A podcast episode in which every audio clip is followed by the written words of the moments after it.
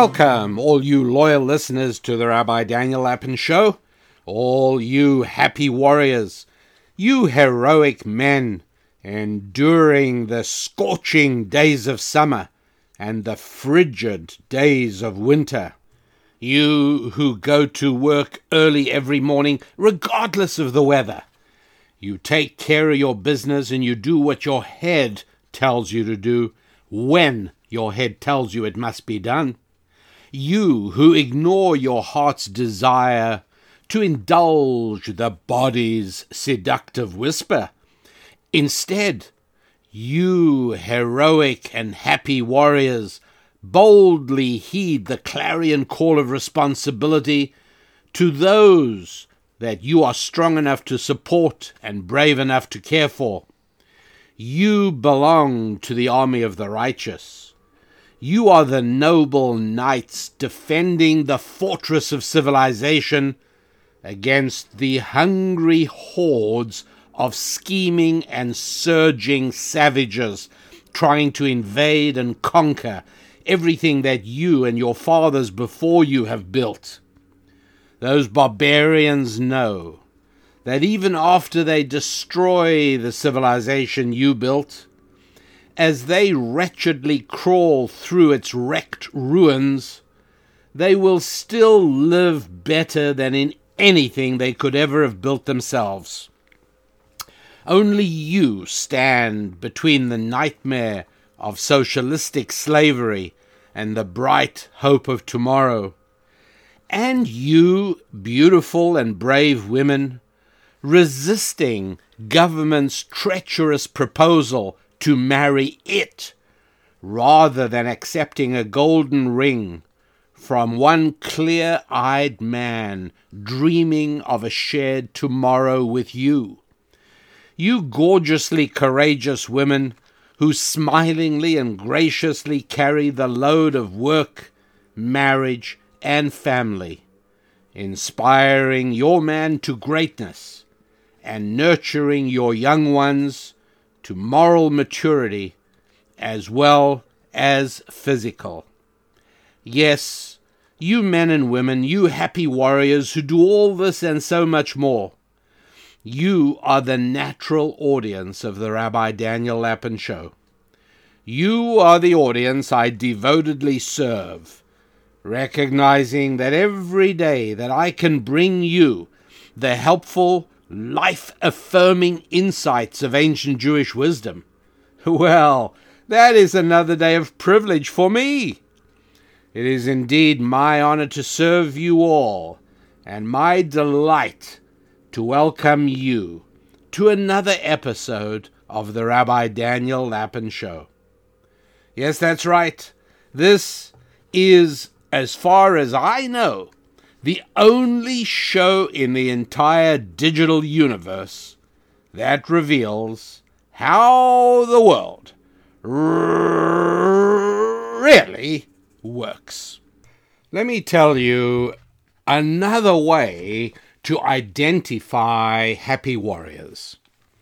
Happy warriors, all of us, are people who can hear sad news and sometimes bad news without flinching, without falling apart and collapsing, without losing our determination, and without losing our grip on reality. We're capable of doing all that. And so it is without trepidation that I prepare to share with you a sad piece of information. Here it is. The sad piece of information is that truth is ultimately verified by the passage of time. Now, that means that if you could live for 1,000 years, by the time you were in your late middle age, you'd be pretty smart because you will have seen a whole lot pass by. Now, the sad reality is that we're not living for 1,000 years. And so, because of limited human lifespan, intergenerational connection, parents to children, grandparents to grandchildren, teachers to students, all of that becomes absolutely essential. Children who are never introduced to the culture of their parents, the culture of their families, the culture of their society and of their country, well, those children end up as tragic orphans of time. Under those sad circumstances, each child becomes an adult excruciatingly isolated from everything that went before, disconnected from his history, disconnected from all real knowledge, disconnected from a timeless vision that has sustained his people for generations. Above all, disconnected from the slowly accumulated wisdom of the ages. And my dear friends, I'm talking about today. This is the dangerous and tragic fate of a frighteningly large proportion of today's teenagers in many countries, orphans in time. These young people become terrifyingly vulnerable to the lies, distortions, and propaganda promulgated by their elders for their own reasons.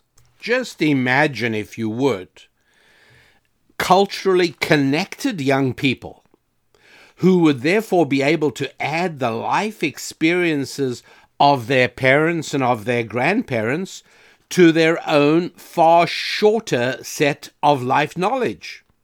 Such young people could never fall prey to the nonsensical notion, for instance, that skin color is destiny, or the equally puerile proposition that you can change your gender.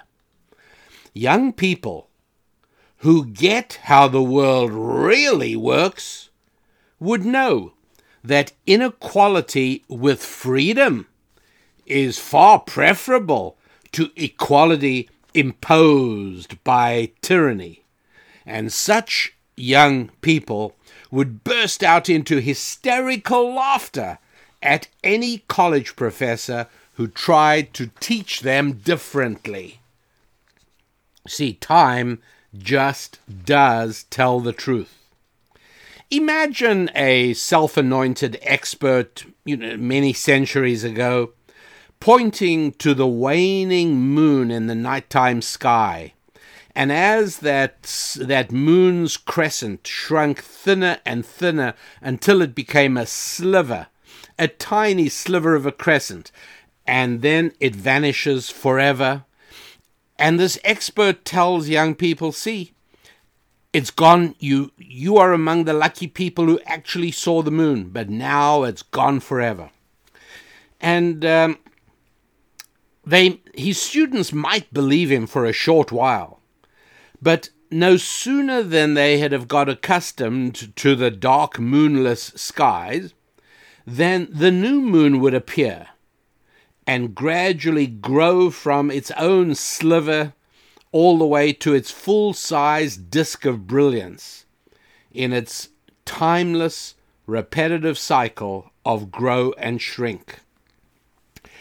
You see, as long as young people do not have a long timeline in their own life because they're young, and they are incapable of being granted a longer timeline through the acculturation of their parents and families and grandparents and reliable teachers of truth, well, they become incredibly vulnerable, don't they?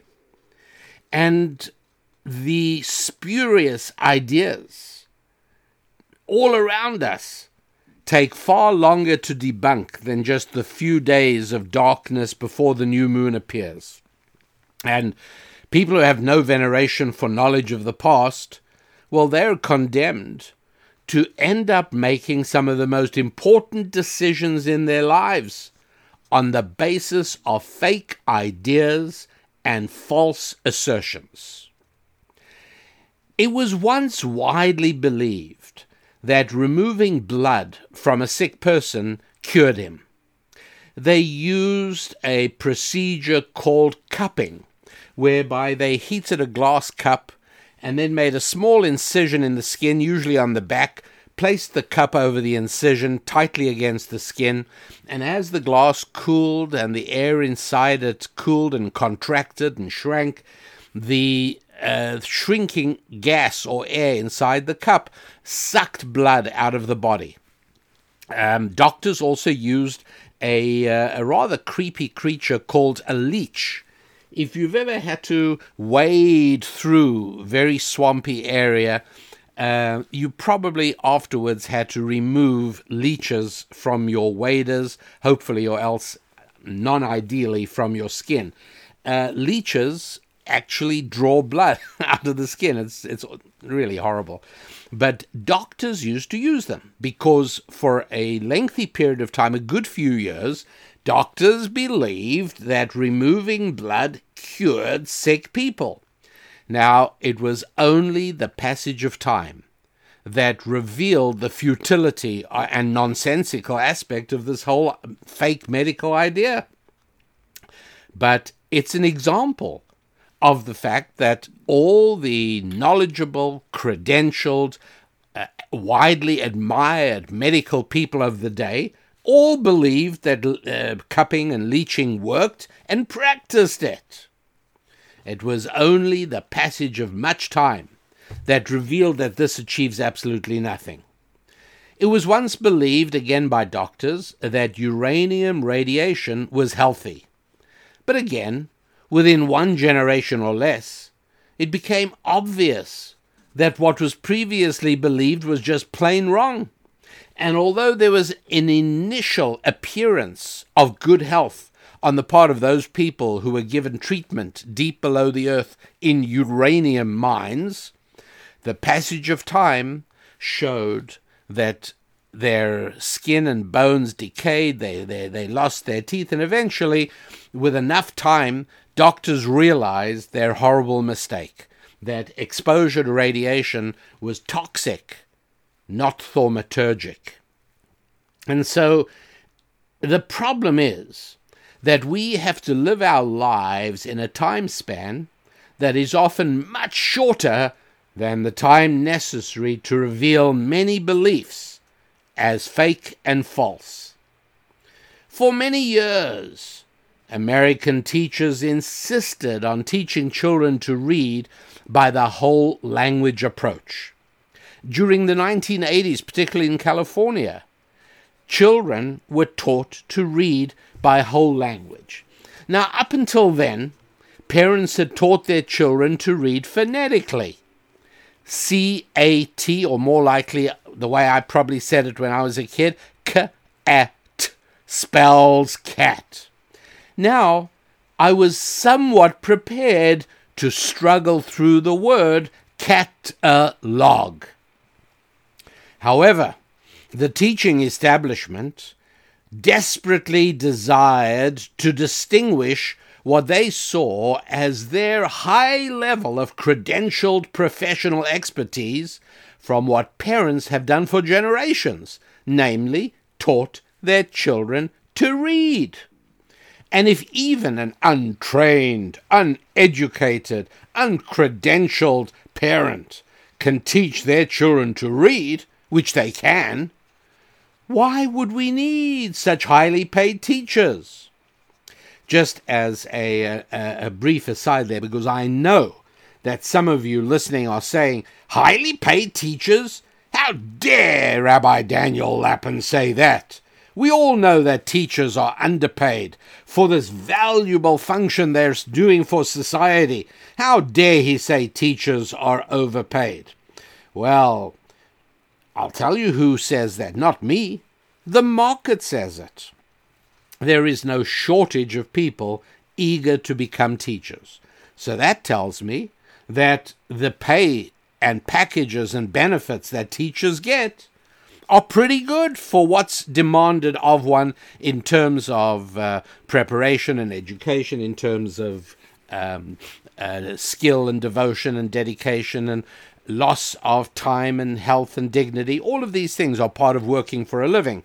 The balance, apparently, in the teaching profession is pretty good, because there's a long lineup of people trying to get into teachers' colleges in order to become teachers. So that's what tells me that teachers are well paid. That was just by way of an aside. And so what happened was that teachers, feeling that parents were making them look a little foolish because parents would teach children to read, and teachers often spent a year or more teaching children who hadn't had parental input, teaching those children to read. People used to say, hey, these children just are with their parents and they can read. How come you're spending a year or a year and a half teaching incoming youngsters to read? And parents, teachers then started saying, parents, do not interfere with our job. You are harming your child by teaching your child to read. And by the way, many parents who themselves were culturally disconnected from the past, parents who thought only in terms of the present and to some extent the future, but not at all the past, such parents fell into the trap and they stopped teaching their children to read. And teachers during the 80s, particularly in California, but also in many, many so-called enlightened progressive states, teachers introduced the whole language system. They said, don't ever teach your children the phonetic system of at spells cat. No, they've got to learn the whole language system.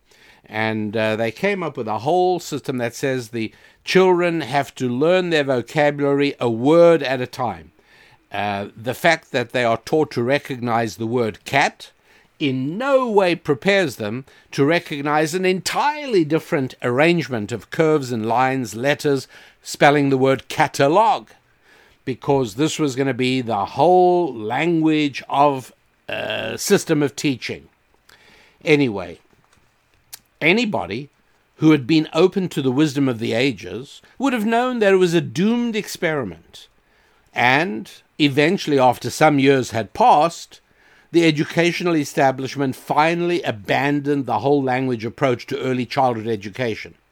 Everyone was relieved, finally, everyone except, of course, the children and their families, who were the sad casualties of that cruel and callous experiment. I have to tell you, by the way, to this day, when I meet an adult with serious reading difficulties, a man or a woman who doesn't enjoy reading, somebody who doesn't do more reading than absolutely necessary, someone who experienced challenges during their education, I sadly guess, hello, you attended elementary school probably during the early 1980s, right? And almost inevitably, these people were initially exposed to reading by the horrible attempt of whole language. Crazy idea, but because there were so many people who were orphans in time, so many people who had had no exposure at all to the way your grandparents did it and the way your great-grandparents did it. Now, I'm going to explain in a little while that this isn't applicable for absolutely everything, okay? If your great-grandparents practiced cupping to get rid of a fever, I'm not suggesting you should copy them in that. I will be providing you with a distinction between the two types of knowledge. The type of knowledge where it makes a lot of sense to look backwards to the old, and other knowledge that it makes much more sense to look forward to the modern. But another example, by the way, this I remember seeing in a magazine called Psychology Today.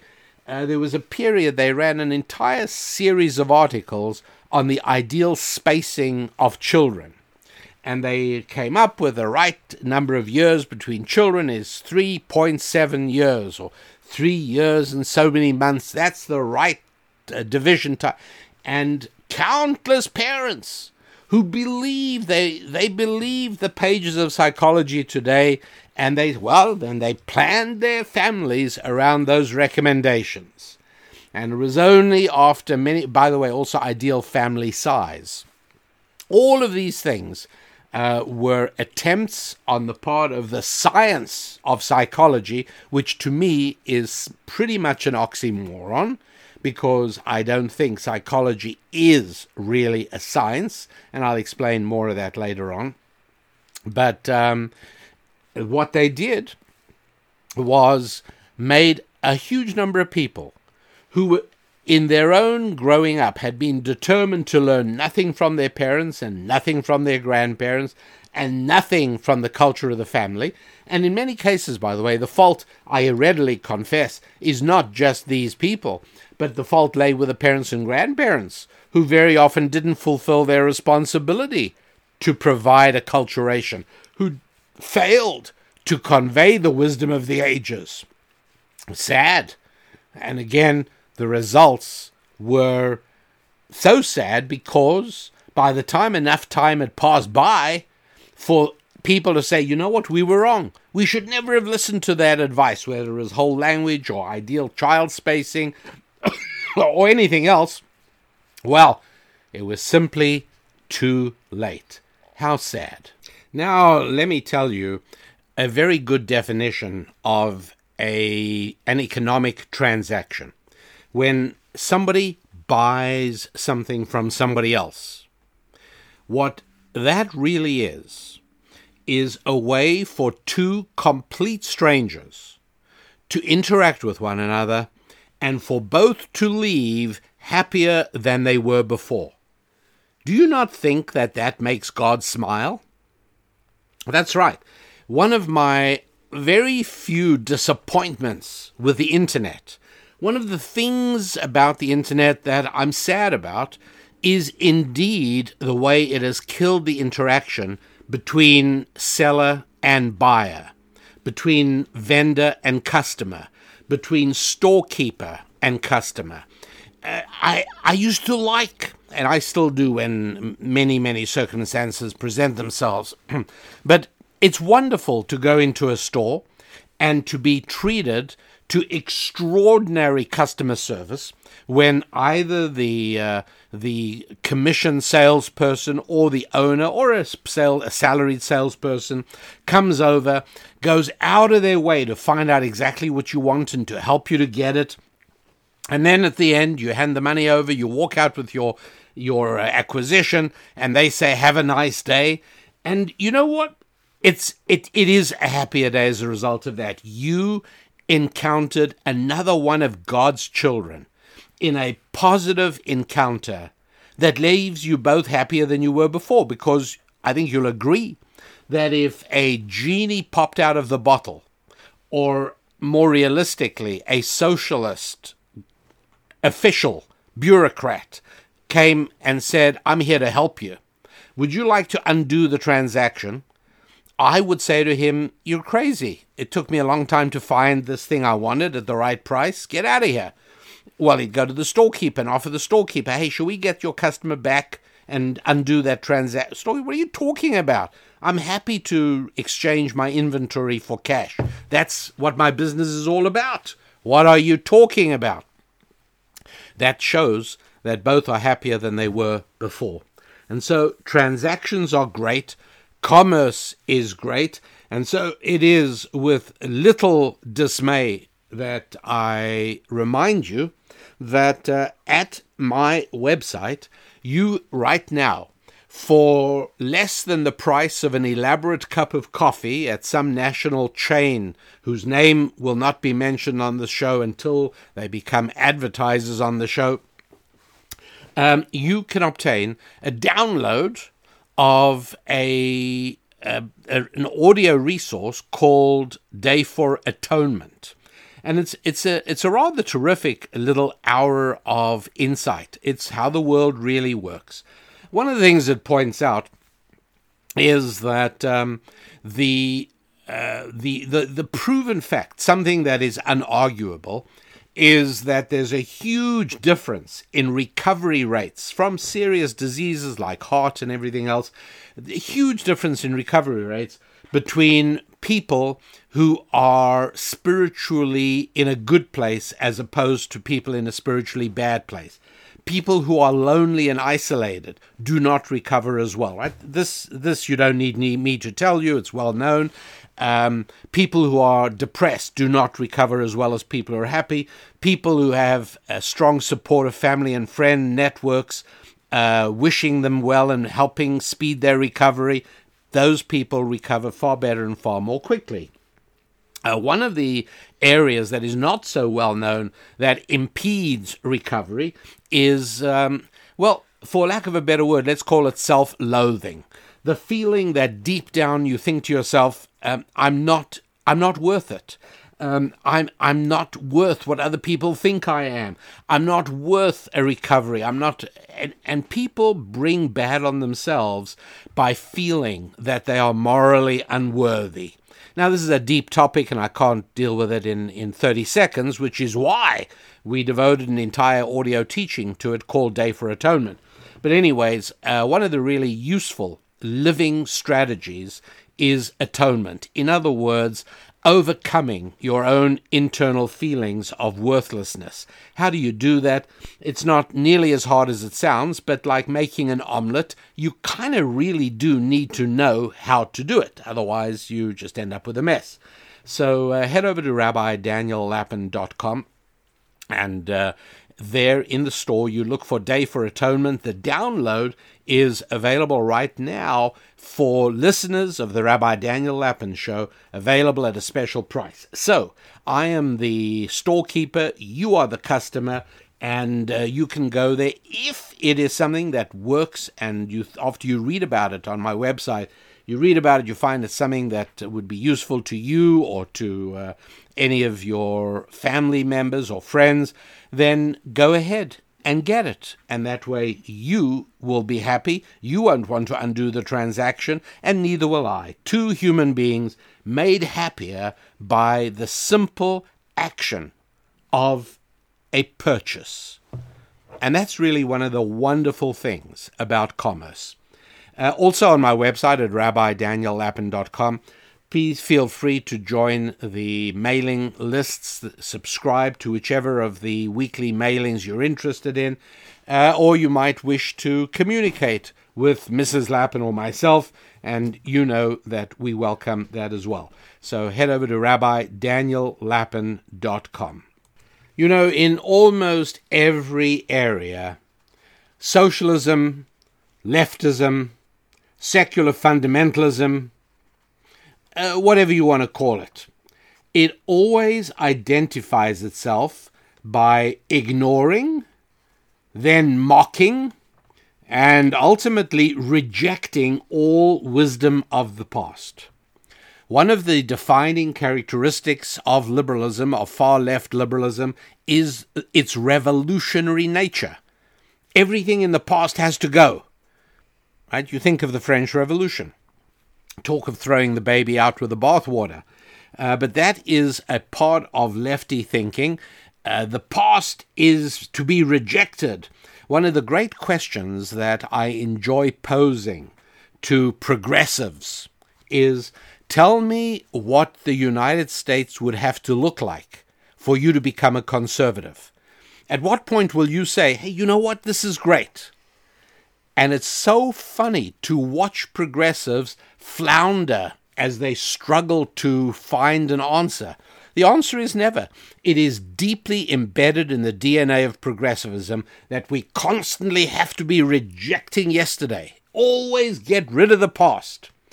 Okay, this is really important because once you see that the left has as part of its basic program, it is to the left what oxygen and water are to the human being. The left ignores, mocks, and eventually rejects all wisdom of the past.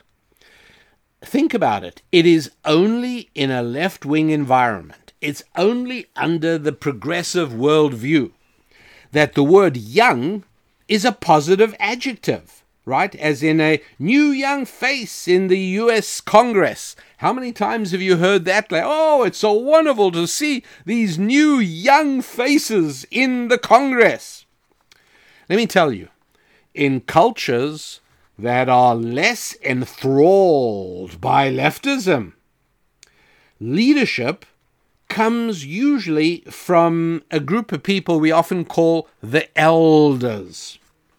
Now that sounds like a dated word in the Western world today, but I must tell you that in many parts of Africa, the continent from which I myself sprang,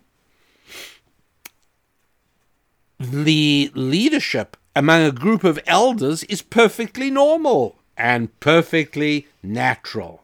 That's right. Even think about the word senator, right? We have senators in the United States Congress, and you know we take the word from Roman senators, but where does it come from? The word senator is actually derived from the word old, as in the word senile. Now, I'm not suggesting that all senators are senile, of course. I'm speaking linguistically now rather than making political satire of any kind. But the word the letters S-E-N actually do mean old. There was a usage that was I've seen it in 19th century literature, senicide. Senicide means the killing of old people. And again, there were some cultures that practiced this. Even the word senior is the same. So once upon a time, we thought of senators as being the elders, the seniors. There was a perfectly sensible, perfectly natural, perfectly normal preference for older leaders. Why? Well, for one thing, they're more likely to have gained some knowledge and some real-world experience, right? They are a little less likely to say foolish things. Think of some perhaps new young face in the United States House of Representatives, right? Older people, not always, heaven knows, I can certainly list some of the incredibly foolish and downright destructive things said by older members of Congress, Bernie Sanders, Ted Kennedy, to name just two. So it's not that age is always a mark of wisdom and goodness. No, I'm not saying that at all. But in general, if you take a group of 70-year-old people and you take a group of 22-year-old people, the former group has seen more of life. In general, they are more likely to have a sense of how the world really works. And so there always used to be the sensible preference for older leaders, the seniors, the elders, yes, the senators. They're also a little less likely to be susceptible to sexual foolishness of the Anthony Weiner kind. Another young politician, a fresh young face. Well, we saw considerably more than his fresh young face than we wanted to. Older people, ambition tends to be a little less vast, a little less unrestricted. When people reach an older age, very often the ambition, the driving, relentless forces that propel particularly men for settle down just a little bit. Again, a useful thing to have in a leader. The bottom line is that the older you are, the more you've seen and the more wrong turns you've seen debunked. It is for this reason only that the Bible in Leviticus, listen to this, by the way, and again, I know many people in the audience are lovers of the Bible. I also know there are many other people who don't care about it. But even if you don't care about the Bible, please, please do not join that gang of ignoramuses, that huge number of people today in the West who truly, as I like saying, cannot tell you whether Leviticus is a man's after-shave lotion or an important book. So even if the Bible is of no great significance to you, at least be aware of what is in it, because it is the oldest continuously published book in the history of the world. It is the book, well, I won't go into the extent to which it shaped Western civilization at the moment, but enough to quote Leviticus chapter 19, verse 32. Listen to what it says. You shall rise respectfully before the aged and show deference to the elderly. You shall fear your God. Interesting, isn't it? Why would the Bible care how we treat older people?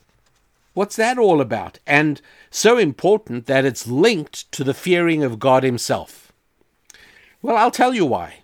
Because God did his children a huge favor. He didn't leave each generation to discover how the world works for itself, because if that would have been the case, we would still be living in caves and grass huts and still be cooking bison or whatever it is over flames outside. There would have been no human progress. God gave us a gift. Number one, he made it possible for intergenerational acculturation. He made it possible for one generation to convey to the next everything it knows about how the world really works. And he also gave us a book called the Bible, which, when understood through the lens of ancient Jewish wisdom, provides a detailed text on how the world really works. And so one of the things is that the world really works better when there is a connection between generations. And if I don't respect my grandfather, why on earth would I bother to learn anything about the world from him? And so God says, as just as you fear God and respect God as the source of all wisdom, so you shall rise respectfully before the aged and show deference to the elderly, Leviticus 19:32, because they, through nothing else, even if they had no spirituality and no God connection and no biblical knowledge, nothing at all, simply through the passage of time, they know something that younger people don't. That's all. So it's not in any way a claim that older folks are brainier and older folks never make mistakes and older folks are always smart and perhaps wise.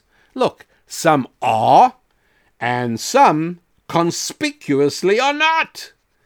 No, Leviticus 19:32, it's just telling us that regardless of anything else, the older a person is, the more opportunity he's had to see folly gets its due reward. And so the Bible accords an old person all this honor and respect only because of the passage of time. The passage of time is really useful.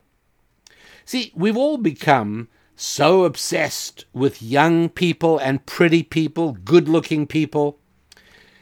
It's really useful to remember the extent to which we are impacted by the culture around us. One of the most used words in marketing today is the word new, fresh. It's new, right? That's not necessarily an asset. It depends. We've all become so obsessed with youngness and youth, that would be, and prettiness. We're so intoxicated by the very latest and newest technology that we automatically ignore some of the wisdom of the ages. Let me give you an idea. Right? Have you ever sat down and thought, yeah, what should I do? Maybe it's by yourself. I don't know what to do. I'm bored. You ever had that? Well, here's what you should do. And this you can do by yourself, or you can take your best friend forever, or you can take your spouse, or you can take a child, maybe your child or children. And now go and find an old person to talk to. Now, let me warn you, initially, you'll have to persuade them that you are really interested, because they've had years and years getting used to being made to feel useless. I think you will unexpectedly enjoy a few of these encounters. The passage of time helps learn the truth, and it helps one become wiser. Look, as I said, if you could live for 1,000 years, by the time you were in your 7th decade, you'd start becoming really wise. See, I'm telling you all of this only to try and convey to you the value of ancient Jewish wisdom. Ancient Jewish wisdom is nothing but the gathered wisdom of the ages. Now, up to now, I'm talking primarily about all the advantages of a person acquiring a few years, becoming a senior citizen. And it's no mistake that in the Lord's language, in Hebrew, there is one word used for wise and also old. And that word is zaken in Hebrew. And there are many times in Scripture where it means old people or old person or elder. Another time it means wise person. And so we're speaking about the benefits that accrue to years. But there's a downside to the years also, I'm afraid. And any normal, sensitive human being who has lived, shall we say, a couple of decades past adolescence, for those of us in that situation, it's almost impossible not to ever feel a sense of oppressiveness, a sense of shortcoming, a sense of, I'm not accomplishing what I ought to be doing. I'm failing at being the best sort of child, sibling, parent, professional, friend, colleague, associate, employee, whatever, you fill in the blank. And as time goes by, honestly, it can transform into a subconscious sort of, and I know this can sound a bit strong, but it's true, almost a subconscious sense of self-loathing. It's almost as if one possesses no feeling of self-worth. And here's the problem. The older we get, the more we tend to subconsciously berate ourselves. And this is a problem. It impacts how we live today. It detracts from the quality of life. And so we decided to create a resource to help get rid of this problem, because it's, after all, a spiritual problem, not a physical problem. There is no chemical that can actually do the trick. Oh, there are chemicals that can disguise the symptoms, but that's not anything real. Alcohol, there are certain happy pills, there are drugs. Oh, you can certainly disguise the symptoms of that. There's no question about it. But ever so much better to tackle the root cause rather than simply dull the symptom. Yeah, you can anesthetize yourself with alcohol. There's no question about it. You can also anesthetize yourself with sex, by the way. Easily accomplished, but no lasting value at all, actually harmful. So how do you actually do something about the problem? Well, it's called atonement. Now, I know that sounds frighteningly religious and parochial, as in Day of Atonement. And funnily enough, the name of the resource we created specifically for this purpose is called Day for Atonement. Not Day of, but Day for. And if you go to the website, RabbiDanielLapin.com, you will find a description of it. You can read about it, and you will see that for the huge investment of less money than you might well drop into the hands of a panhandler that it costs you the next time you go downtown in another one of America's delightfully free cities like Seattle, you for less than you might drop into the panhandler's palm in order to hopefully dissuade him from assaulting you. For less than that, you could get a quick and immediate digital download of Day for Atonement. So head over to the website, RabbiDanielLapin.com, where you will find a description of Day for Atonement. You'll also find everything else on the website. There's so much more, and you can communicate with us. You can read back issues of Susan's musings, back issues of Ask the Rabbi, back issues of Thought Tools. You will also be able to read the comments that hundreds and hundreds of other listeners and readers have made, and in most cases, the response. Right, and this is what Susan and I often do for our relaxation. We get together with our computers, and it might be in some pretty spot due to the miracles of portable computing, and we'll sit down for an hour to enjoy one another's company as we respond to the comments that people make after each Thought Tool, after each Susan's musings, after each Ask the Rabbi. And we actually enjoy, and we love hearing from people who tell us they enjoy reading our responses to their comments. So everyone's happy, and so will you be if you visit www.RabbiDanielLapin.com. Now, at this point of the discussion, I have to make a crucial distinction that will help clarify this entire conversation. Let me make this clear. The notion that my grandfather knows more about the Python programming language than my grandson does is ridiculous. My grandson is a whiz at coding. My grandfather would not have a clue what his descendant is talking about. But it is just as true that my grandson knows much, much less about building a marriage or dealing with life's tribulations than my grandfather. And so my grandson knows more about coding, but the thought that he knows more about life and its struggles and more about relationships with spouses, that's ridiculous.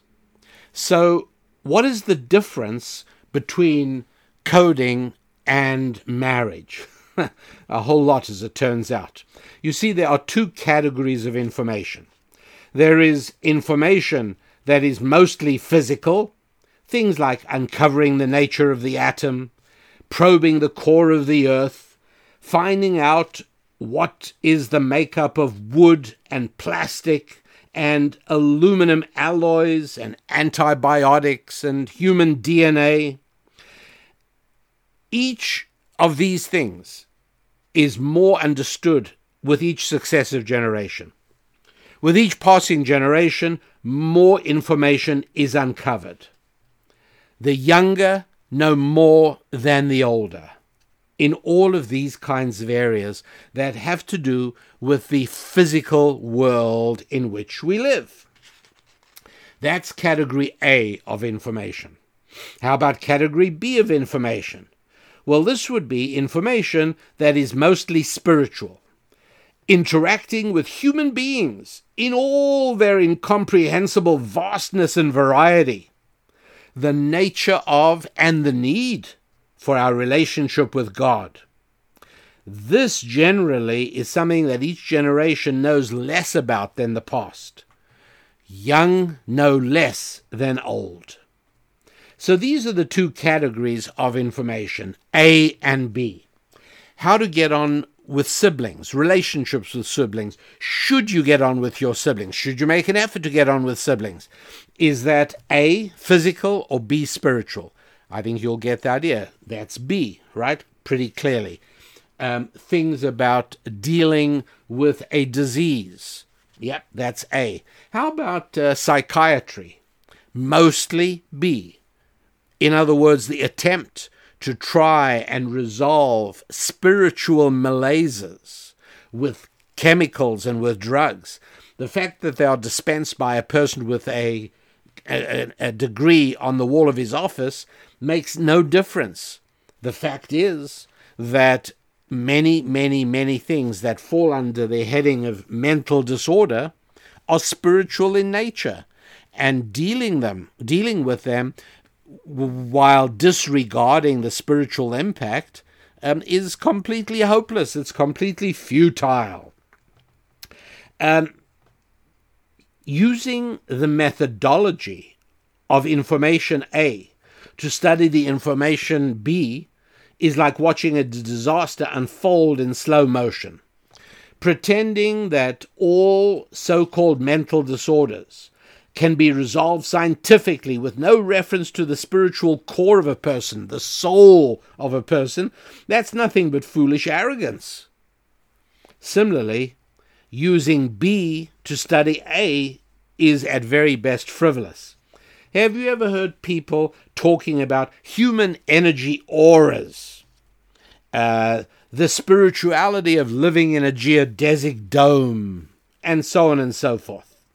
This is preposterous. These are two separate categories of information. A is scientific, physical-based.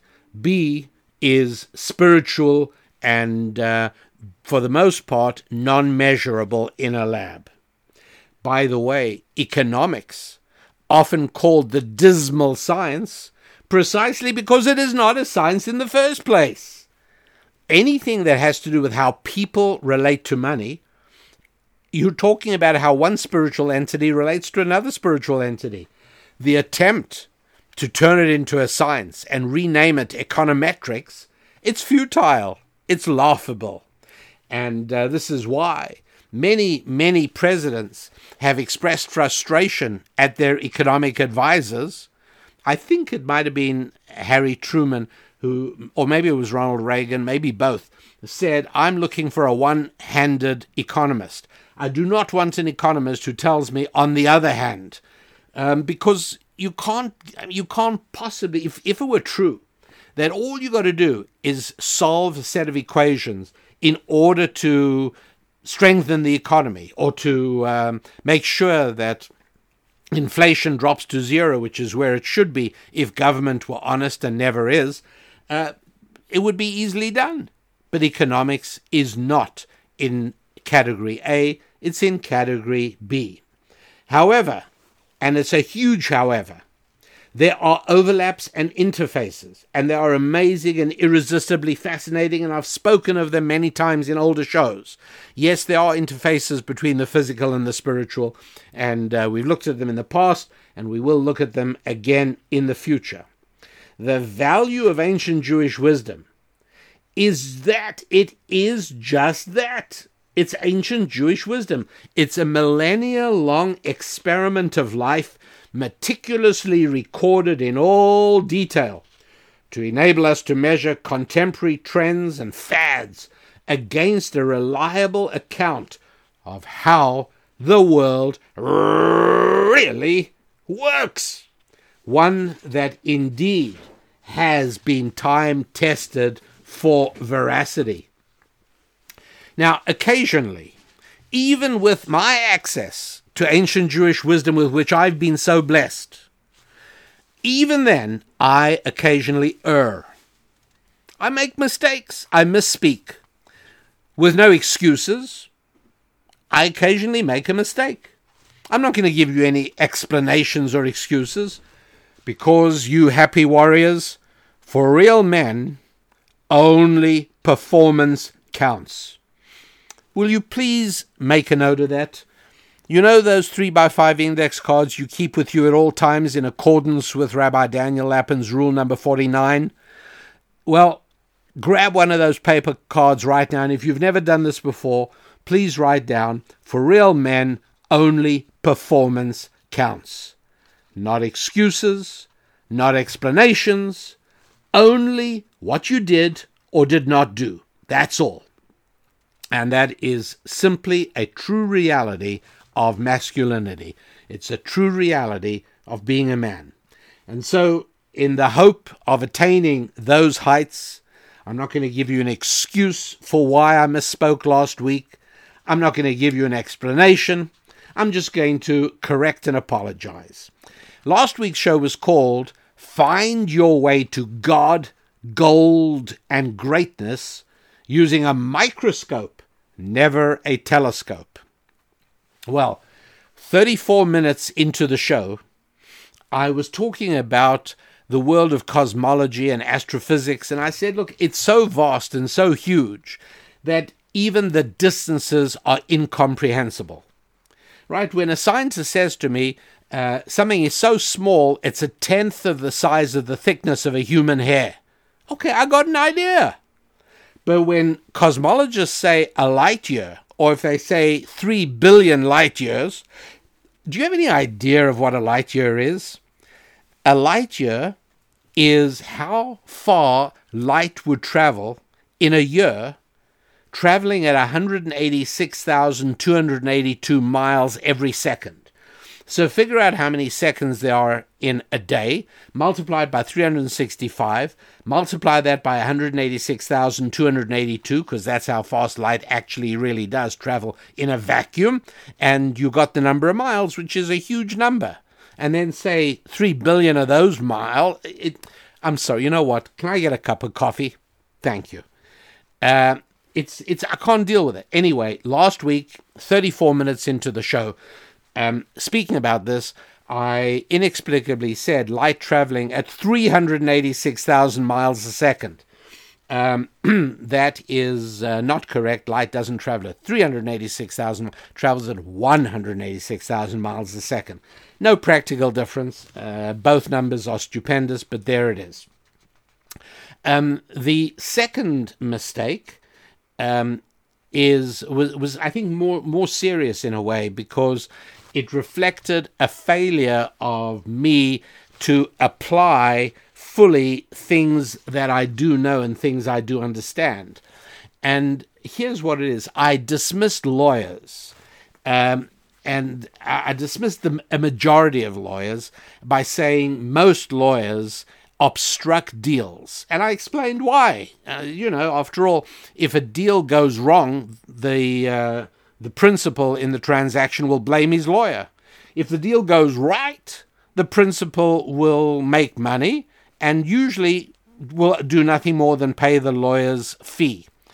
Well, first of all, somebody corrected me this past week, and I followed up with it, and it turned out there are actually many people who have such good relationships with their lawyers that they don't just pay the fee, they actually give them a share, just as a almost as a gift, a share of the profits from a deal that went well. In other words, acknowledging the vital role played by the attorney.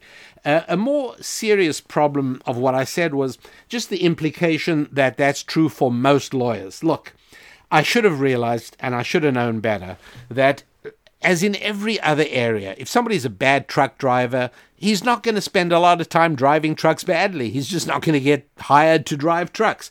If somebody is a bad mechanic or a bad doctor or a bad plumber, he's not going to apply his trade successfully for very long.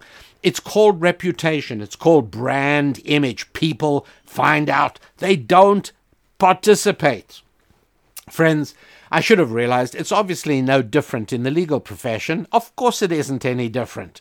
And to say that the majority of lawyers obstruct deals is nonsense, because although clearly there are lawyers who do that, I'm pretty sure they don't get much work. But the lawyers who do well are the ones who make deals work, unless the deal is intrinsically flawed, in which case they do their duty by informing their principals that this is a bad idea and they show them why. Anyway, that was a foolish and a regrettable error. And I'm not saying this, sort of feeling bad for lawyers I slandered. I mean, I'm sorry about that.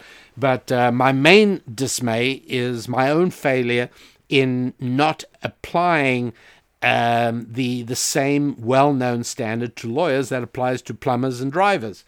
And I know why it happened, by the way. It happened because I've listened to one too many bad lawyer jokes. I've listened to one too many accounts of, this lawyer, nothing worse than lawyers. Look, I think there are far too many lawyers working in government. I think there are far too many layers of legal bureaucracy. I think far too many lawyers are coming out of law school intent on doing good in the world by going into public service. Look, that's all calamitous. But corporate lawyers, lawyers that work in the world of the private sector and work in business, you know what? the majority of them have to be outstanding, because otherwise they'd starve. It's as simple as that. And then I started thinking about lawyers I know. And on the one hand, I could think to myself, well, you know, maybe that's a self-selecting group, but it isn't, because I meet people through a variety of different areas, many of whom just happen to be lawyers. It's not as if I'm particularly connected to legal groups. But if you know, I meet several hundred people in the course of a big event I speak at, and a certain number of them come up and tell me that they're lawyers, and then I take a look at their card, or I look at it later, and I discover, hey, you know what? These aren't just lawyers; these are outstanding lawyers. And so it's with apologies, friends. I shouldn't have done that. I was wrong, and I simply cannot adequately describe to you how profoundly grateful I am to have listeners of the caliber of David and Adam, who are just two of my friends who took the time to write to me pointing out last week's two errors.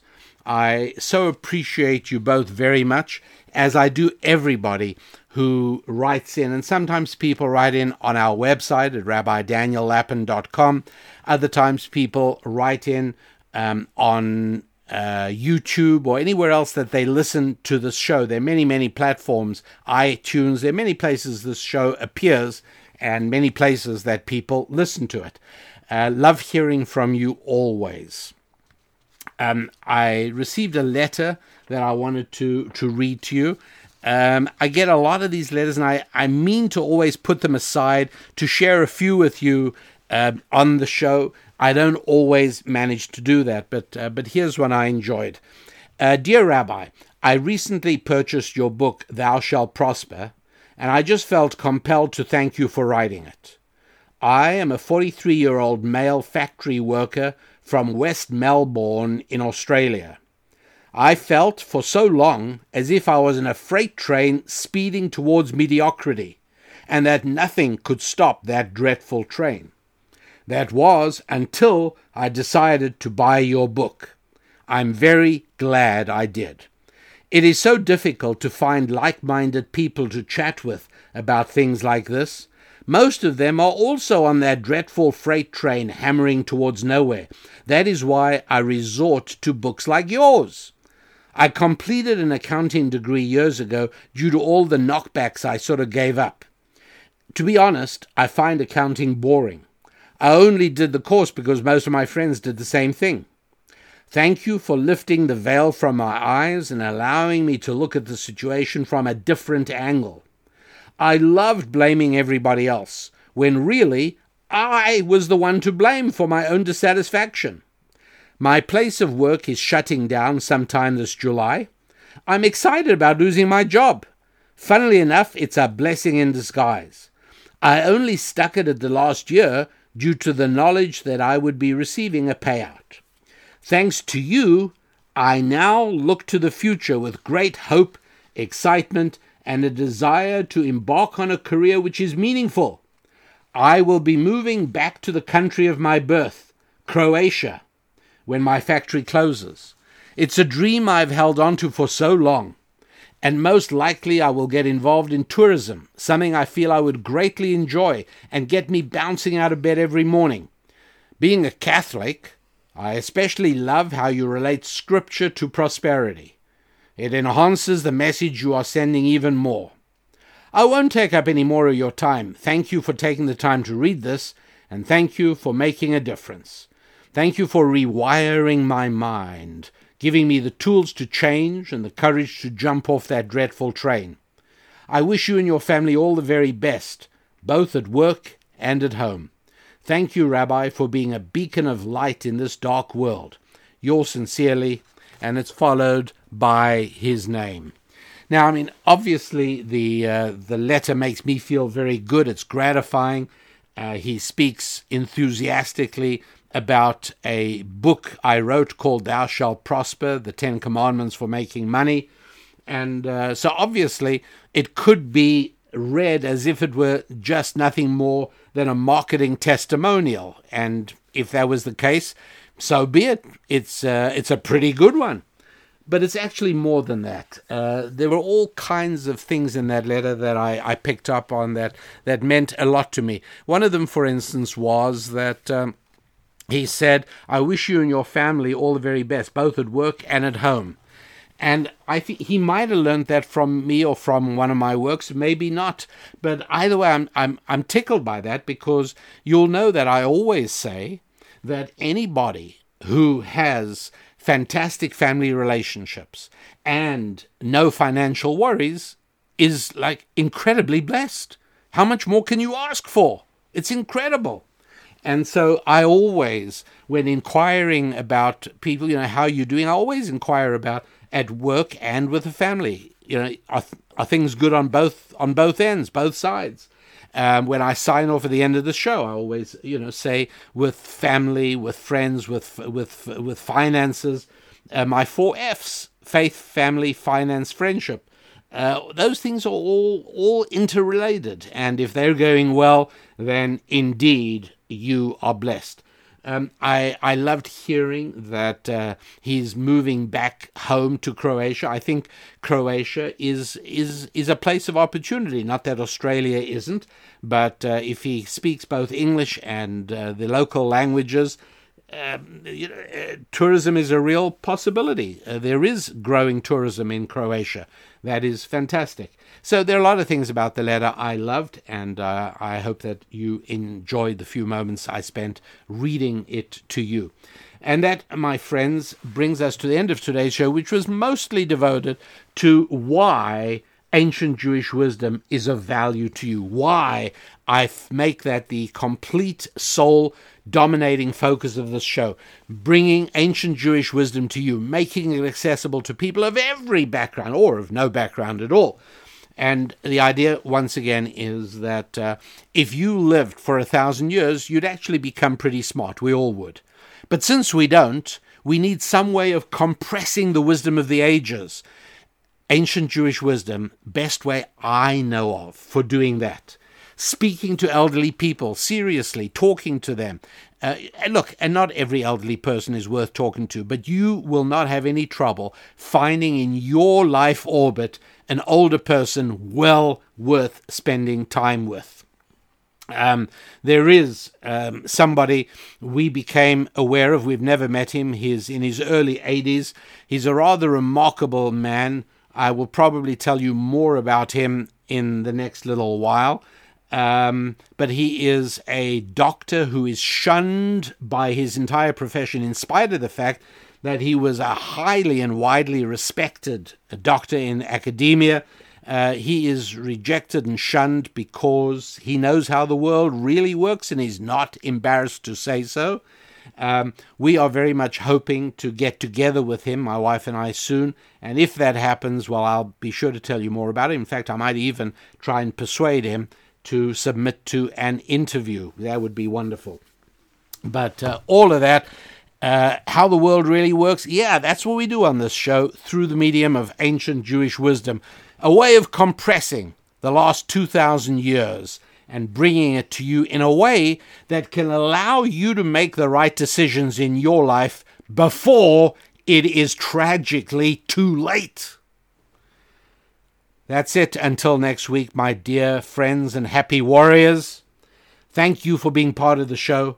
I deeply appreciate those of you who make a little effort to spread word of the show, share it with other people.